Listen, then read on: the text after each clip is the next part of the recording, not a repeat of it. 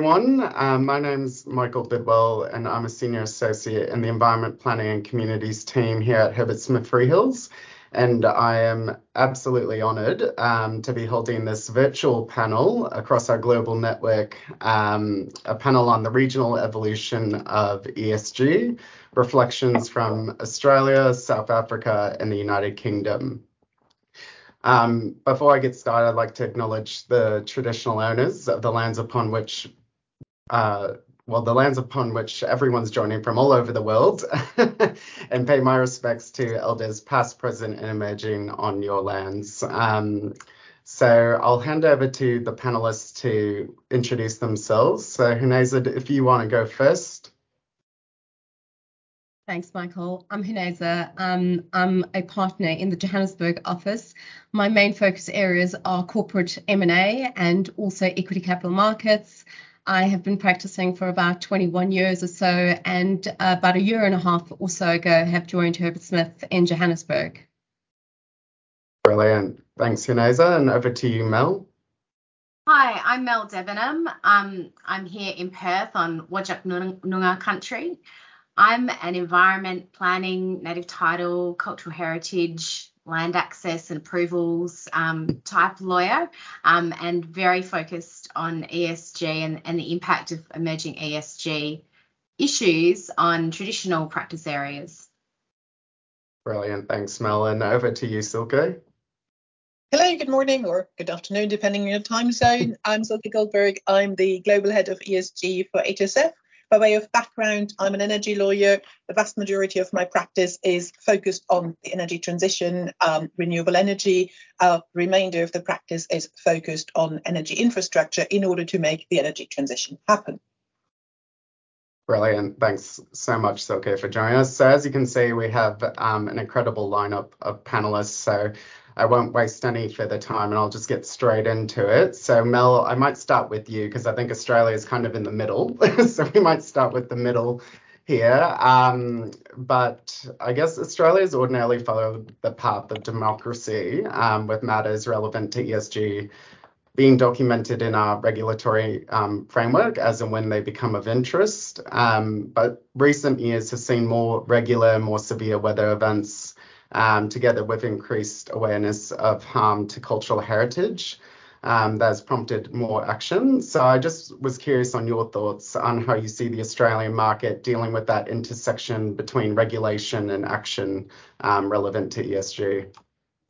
That's a really good question, and I think um, from an Australian perspective, we've actually got a history of pretty strong regulation and a multiplicity of regulation across ESG type areas. Um, in part, that's a it's a product of um, the federal system of law we have, and you know Commonwealth and state-based laws. From an environmental perspective, um, it's hard, it's easy, I think, to forget the highly protective nature of the fundamental regimes we've got in place. And you know, I think about our local Environmental Protection Act here in Western Australia, which embeds concepts of the precautionary principle and intergenerational equity and things like that. That's been um, statute here since the 80s. So um, we do have a lot to be proud of in terms of the strength of our regulatory regime. But um, when I think about where we're at today and sort of the gaps that exist, and there certainly are some, um, it, it probably reflects um, a lack of leadership, I guess, um, and some of the emerging ESG issues, climate in particular, being those political hot potatoes. Um, we talk about the climate wars um, and the end of the climate wars as a result of a change in federal government here in Australia. Um, but you know, when you have issues like that politicised, there's a lot of debate and very little action from a regulatory perspective. It's also circumstances where we often see businesses take the lead, um, and their drivers obviously are a bit different to government. Um, and when you see that shift in community sentiment, um, stakeholder and shareholder expectations also change. So um, perhaps there's greater impetus for businesses to, you know, shore up their social license position by doing more, irrespective of what that regulatory backdrop looks like. And um, you end up with two speeds, I guess, um, of regulation which says you must do certain things, and then leading practice in practice, um, and that you know they they kind of run against each other from time to time. Um, I don't think we ever really see legislation catch up unless you have those type of you know those watershed moments. You were talking about severe weather events, and um, I think about the impact to Juukan Gorge, so the destruction of, of a very old and important site, which was really a call for action for greater protections and regulatory reform in terms of Aboriginal heritage. Um, so yeah, I think that's where we're at in in Australia. Um, good foundations, still some gaps, um, and two speeds in terms of what business is doing and where regulation is at. Yep, completely agree. Thanks so much, Mel. Um, Huneza, from the um, brief background I have on um, South Africa, it seems you started with a similar um, strong legislative um, framework, um, but it seems that over in South Africa there hasn't been um, much shift or much change in the last decade or two from there. And some say, well, are you lagging um, behind, in particular with climate change? And so I was curious if you thought that was a fair comment, um, and how how do you see the situation changing, and will that happen in the near future? Thanks, Michael. Um, to be honest, I don't believe that that is fair comment. Um, just in 2016, the United Nations Environmental Programme noted that the financial sector in South Africa has been a leader and innovator in integrating environmental, social, and governance issues into its practices. The primary reason for such a strong positive statement is regulation. Regulation that's continued to be adopted or amended um, as required to keep up with changing trends. We take, for example, the revised um, Regulation 28 of the Pension Funds Act that regulates how retirement funds should invest their assets to ensure that their long term commitments to members are met. It provides guidance to trustees on how to formulate appropriate investment strategies to provide suitable retirement benefits to members, in addition to determining those asset limits. So, Regulation 28 explicitly provides that prudent investing should um, give appropriate consideration to any factor which materially will affect sustainable long-term performance of a fund's assets, including all of your ESG um, governance, um, social and environmental factors. Interestingly, um, well, it was interesting for me, in fact, was Regulation 28 actually caught the attention of delegates um, about two years or so back at, in, in New York at the Impact Investing Lawyers Working Group, where comparison was actually done between Regulation 28 in South Africa and the US pension funds and how they're actually lagging compared to South Africa. Um, Again, just in light with um, whatever changing trends there are, the Financial Sector Conduct Authority has issued further guidelines on how to integrate those ESG concepts into retirement funds on the back of Regulation 28. The retirement fund space is definitely ahead in relation to ESG related legislation. However, it is up to those retirement funds themselves that are currently among the significant holders of equities in South Africa, where they invest in excess of about, I think it's 2.3 trillion rand annually on behalf of pensioners to take to heart the impact that their investments um, can make to society and to these ESG factors, and to use the legislative provisions to make that impact. So even though Regulation 28 is directed at pension funds, it's influenced across the financial sector. Um, hmm. in you know, with uh, Climate Risk Forum Disclosure Group documents being published guiding regulators and other industry players in the financial sector in relation to the minimum expectations of climate related risks and opportunities. So I'm of the view that South Africa has maintained a proud tradition of corporate governance since the publication of King um, in 1994.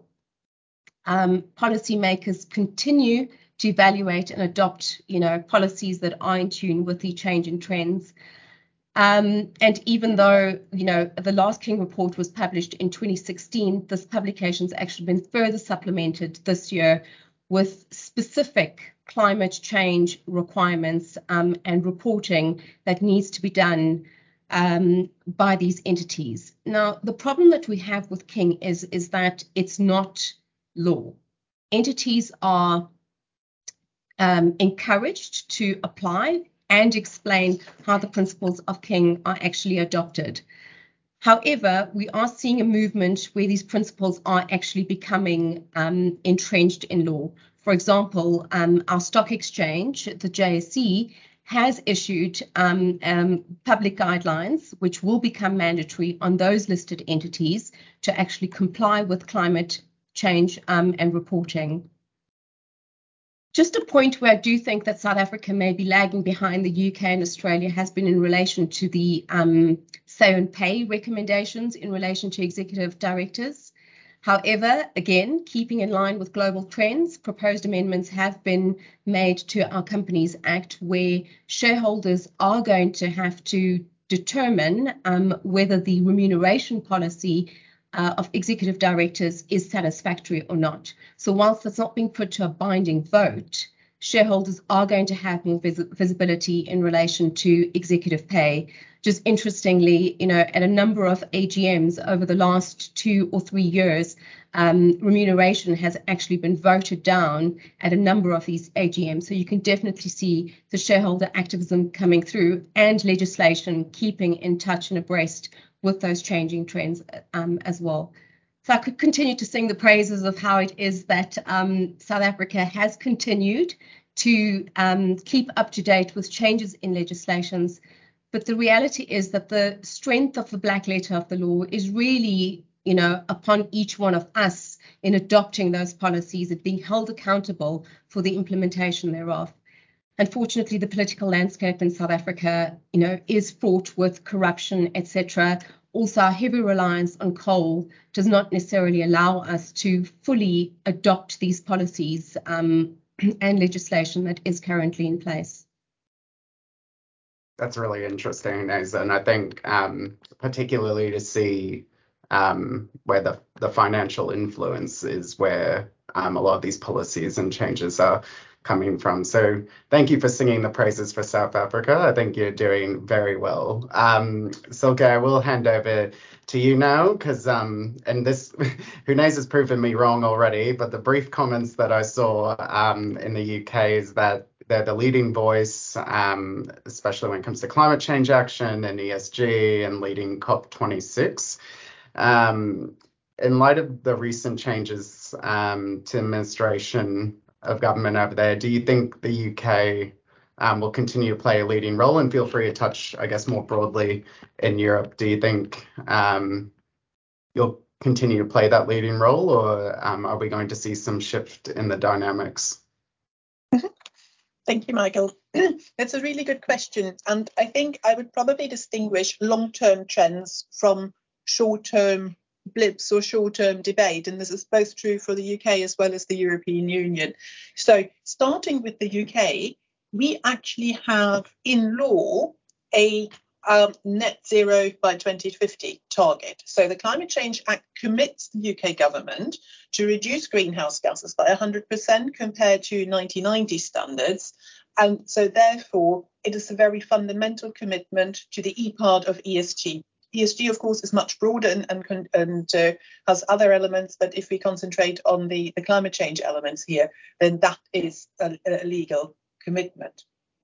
We also have seen, and uh, uh, Michael, you alluded to this in relation to um, net zero, we have seen a number of policies by the UK government. So we had the, um, as of sort of in preparation of COP26, but also independently from that, we had the 10 point plan for net zero, which had uh, plans for more investment in renewable and low carbon sources, which for UK purposes is chiefly offshore wind, but also hydrogen and nuclear um, which committed funding to research and development goals, and also, which is crucial for the UK because the UK, and in particular London, is a heavily service driven economy, to a commitment to advancing green finance in the City of London. So, sort of really sort of pushing um, that element of uh, the financial services industry.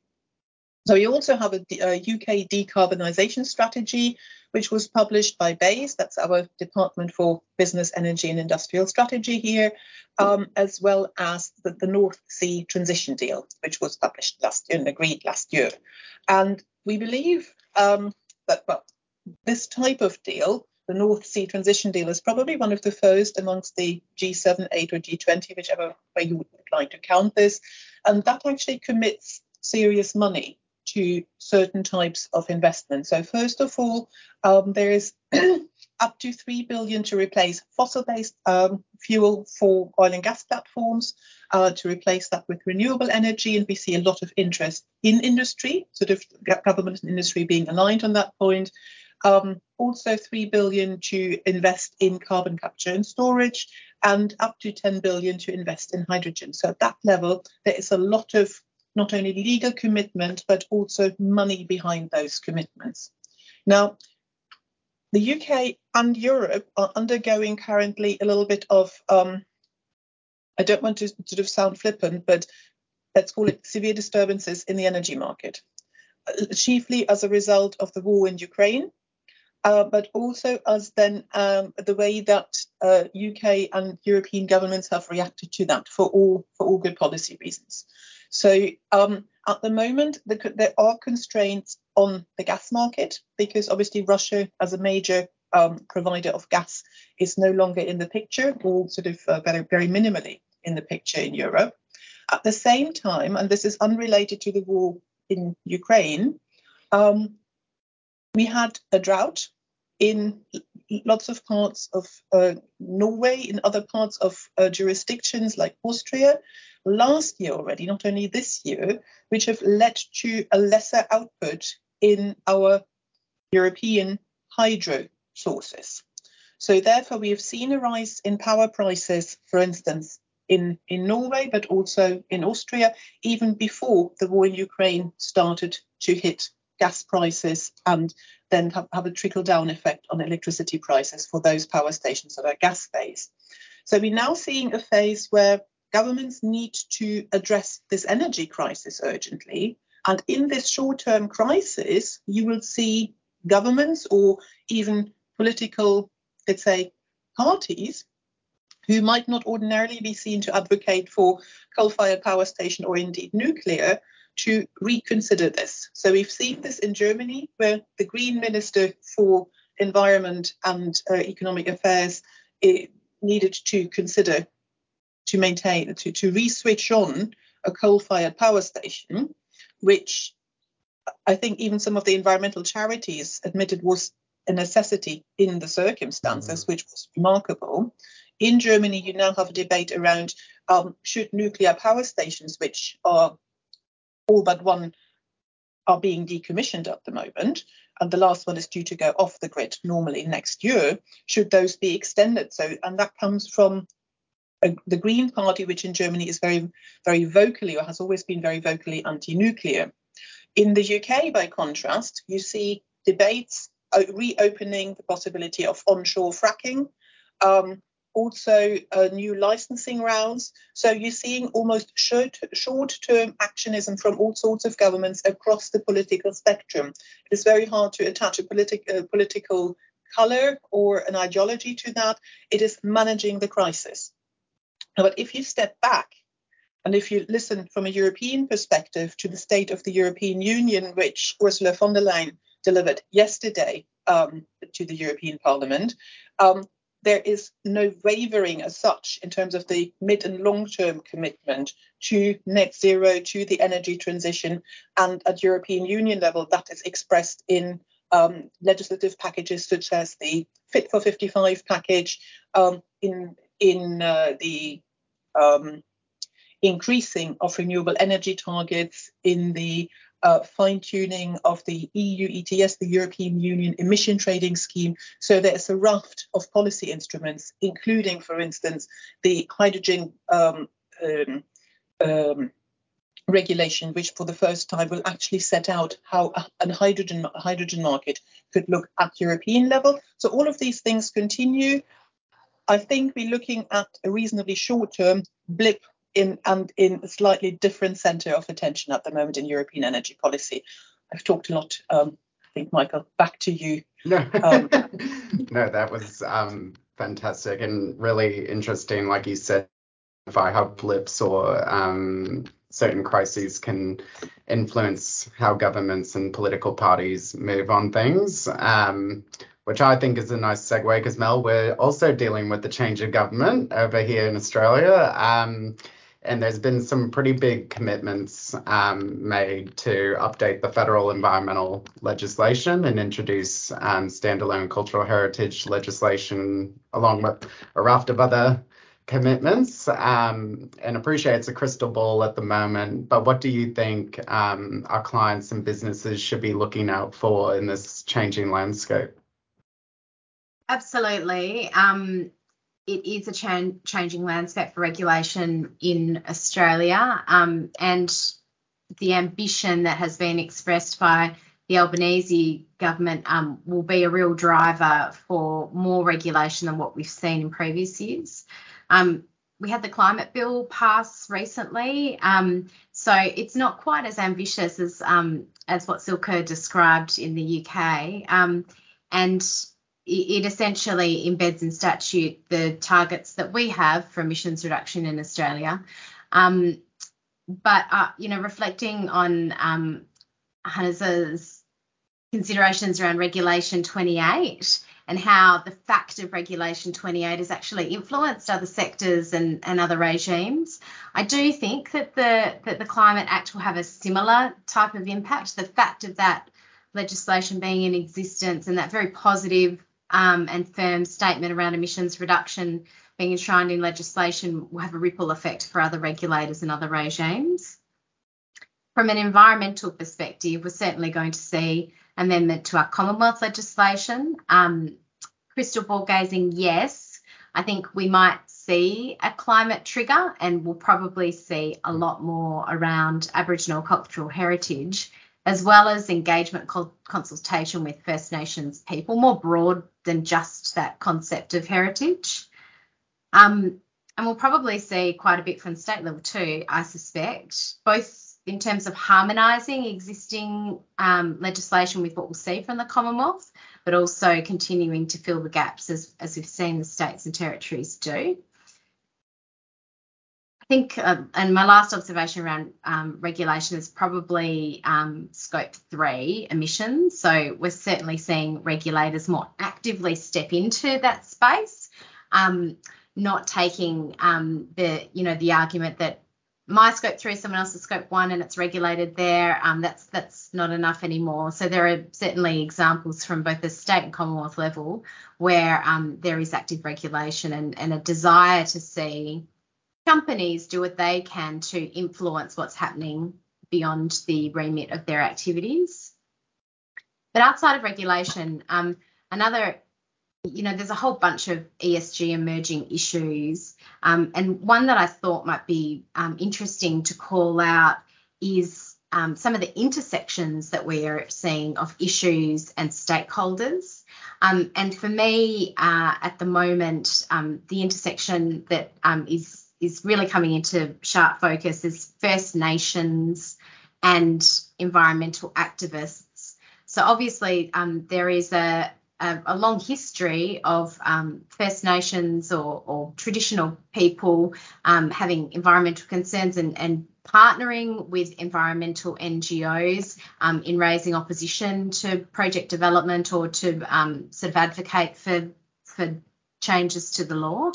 Um, but what I'm seeing in terms of intersection is some of the concerns around land interests or custom or culture being intertwined with a broader concern around climate, for example, um, what you're doing from an emissions perspective, and, and that will play out in, in terms of biodiversity and water and shared assets as well. Um, so something I think that we should all have on our horizon is sort of this intersection of issues and um, how they can manifest in different ways outside of regulation, but also how when we're seeing these things happen. So um, there was recently an announcement by uh, the EDO uh, around a, a, particular complaint that was going to be made, um, where there was a um, ENGO plus a, um, a, First Nations party.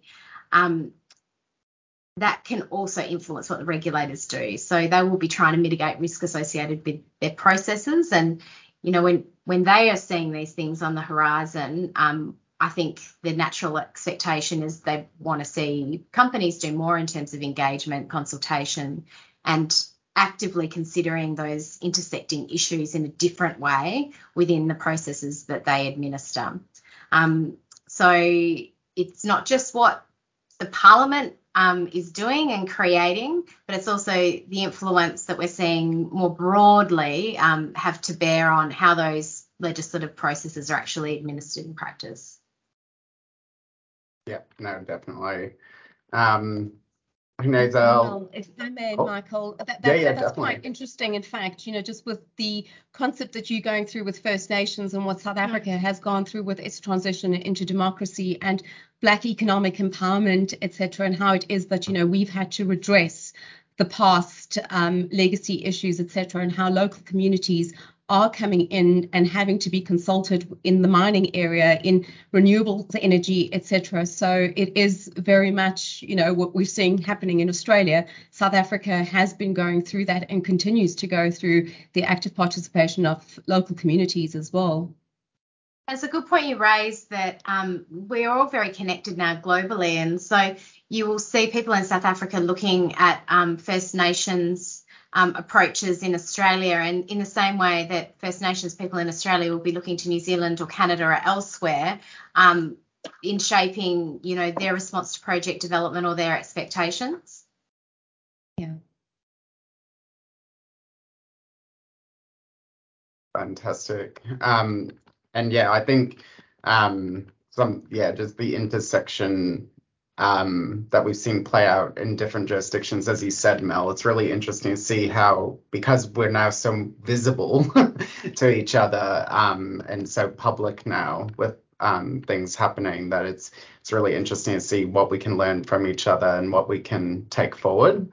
Um, Huneza, I because I've been so um, intrigued by this conversation. I'm not sure if you mentioned um, the Johannesburg uh, Stock Exchange publishing the sustainability and climate disclosure, disclosure guidance, and you talked before about how there's, um, I guess, those financial um, regulations happening in the background as well. But I was curious if you could take us through those um, guidance, that guidance, and let us know if you think um, the South African legal regime will become mandatory disclosure or if we'll kind of keep operating in this um, just having frameworks to prompt businesses to act?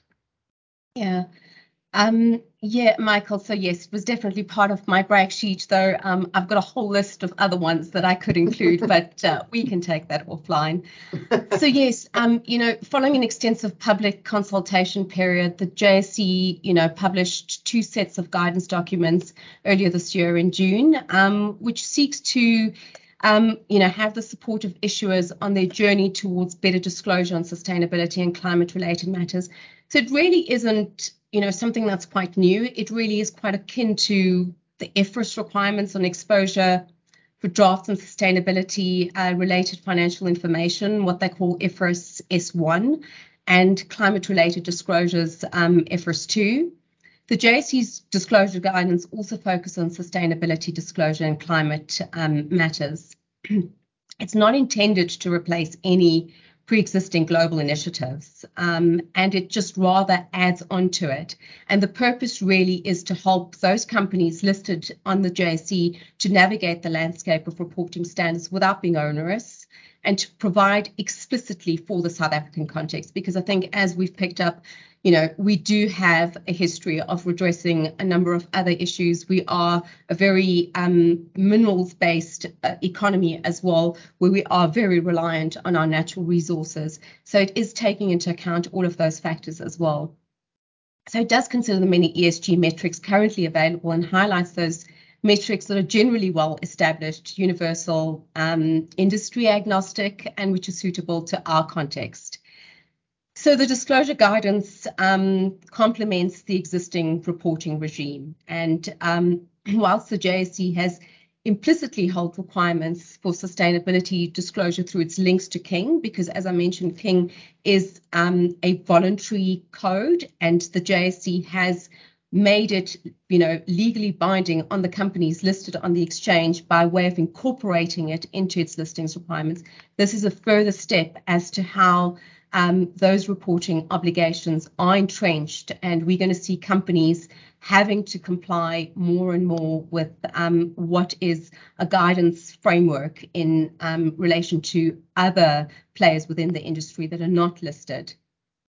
Um, in fact, the guidance can be used by institutional investors in different entities. It doesn't necessarily, you know, is limited only to those listed entities. So we do hope that um, this goes a long way in bridging the gap between your voluntary compliance with now obliging entities to be more accountable and to actually comply with um, these, uh, you know, policy frameworks that we've had in existence for a long time.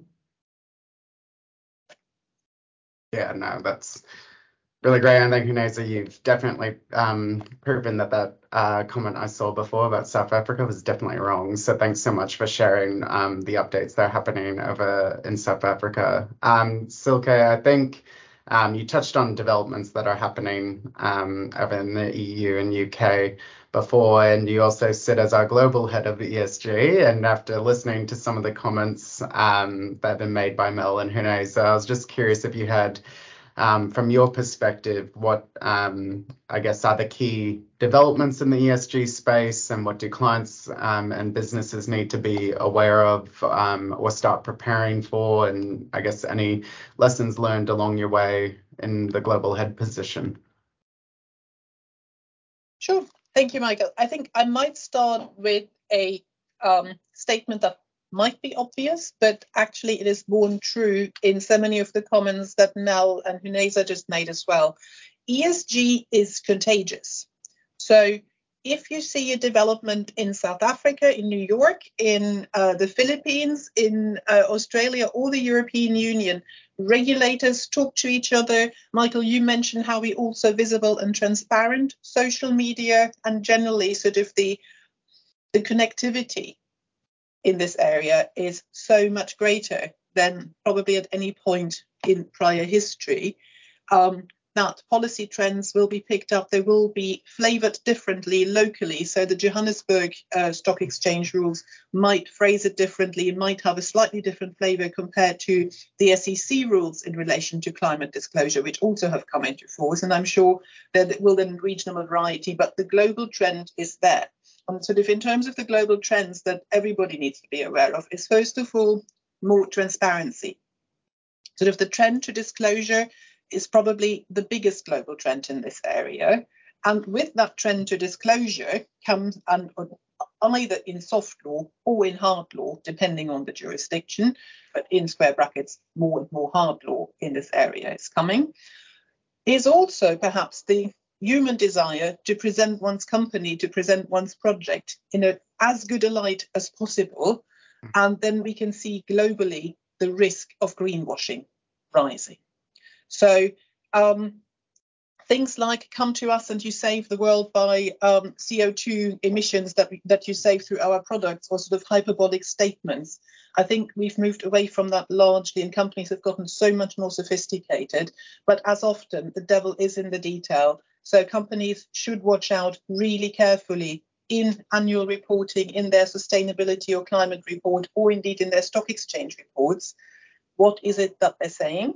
Because we have seen historically, specifically in relation to climate change and CO2 footprinting, that there were cases where it wasn't so much is company X contributing to climate change in any shape or form, but has company X made accurate disclosure in relation to their carbon footprint.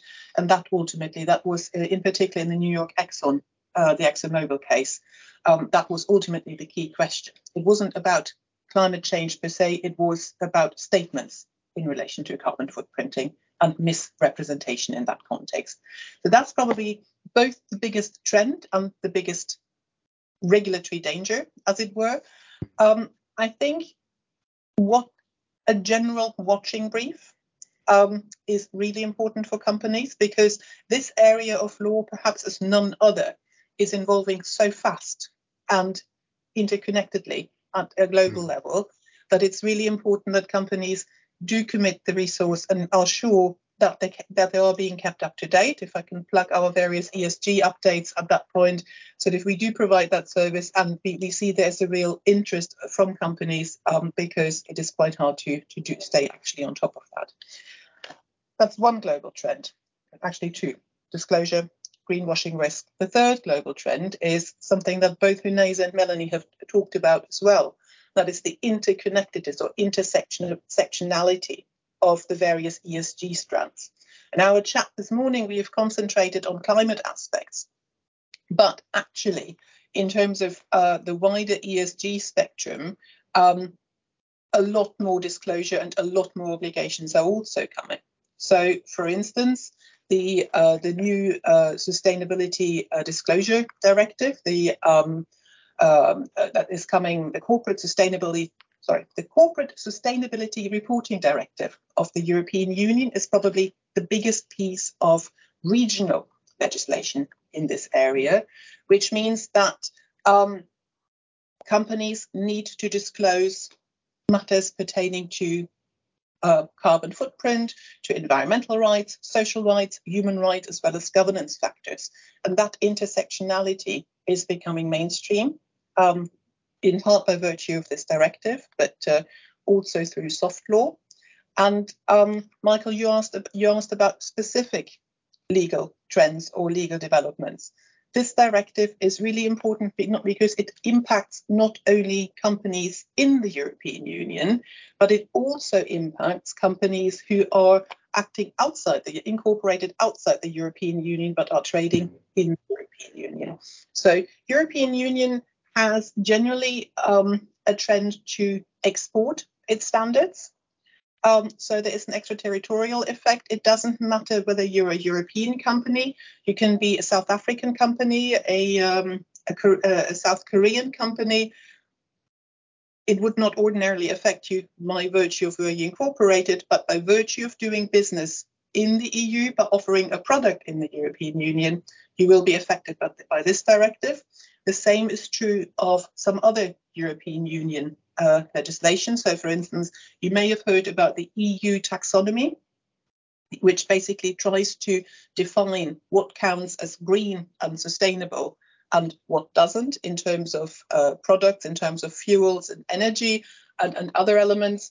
Um, and to the extent that a company originating, let's say in Australia, doesn't ordinarily apply by virtue of territoriality. However, as soon as the Australian company goes and wants to offer, let's say, green bonds and um, specific legal financial instruments that are captured by the taxonomy, that Australian company is captured and subject to the taxonomy rules. So watch out, I suppose, is the other the other point, not only for intersectionality but also for extraterritoriality of rules mm-hmm. that apply. So that is probably, by way of summary, what I would say are global trends with some European flavour. Okay, the the point um, you raised about, and we very much have focused this discussion on climate, um, but that's something I think you know people sometimes see ESG as climate, and it absolutely isn't. And there is a lot yeah. of focus on climate action, um, climate yes. disclosures, um, but I think that same level of thought and diligence needs to be applied to other aspects, really looking Absolutely. at what's relevant to your business. Because for some businesses, particularly service businesses, you can control, um, you know, emissions and that climate risk is easy, right? What's hard mm-hmm. is modern slave slavery and supply chains. Mm. So uh, I think you know the challenge for business is really understanding what is really important for you and making that the focus, not the things that are consuming all of the bandwidth um, in seminars like this or, or in the courts. Thank you. This is a really important point, Mel, because you say climate change is perhaps the most obvious. Um, there is modern slavery, there's also data protection and human rights, the right to privacy, and all of these issues are um, on an equal footing in terms of the ESG umbrella.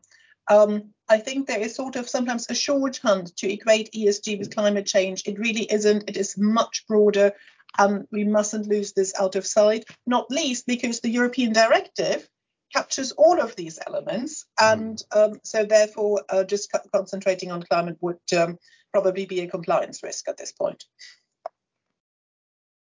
Yep, no, definitely. Huneza? Any um, final comments from you? No, just in terms of, you know, again, just taking into account South Africa's background, you know, there has been a lot of focus on the S part of the ESG as well, just in redressing our previous um, history, where you do have the likes of employment equity, where you've got to have X number of minority employees, women, etc. So there has been a large focus on the S, and I guess we're only now more recently packaging it as part of the E, the S, and the G in South Africa yeah, no, that's all very interesting. And I think um, it's impossible to sum it up. I think Silke did a fantastic job in addition to Mel's comments there. And thanks, Huneza, for giving another example of how this is just an evolving space. But I think um, to sum it up for businesses, I think um, there was a comment made before that is perfect in terms of how to go forward is the devil's in the detail and you need to be careful of um, what you say and identifying, um, Mel, like you said, what matters to your business and how how you operate and how ESG may be involved um, in various ways um, in your business. So um, thank you all so much for giving up your time for this. I think it's been a fantastic discussion, and we've learned a lot from um, different jurisdictions, but then also realizing how connected we are and how um, at some point we'll probably all be on the same page in future. But um, thank you all so much.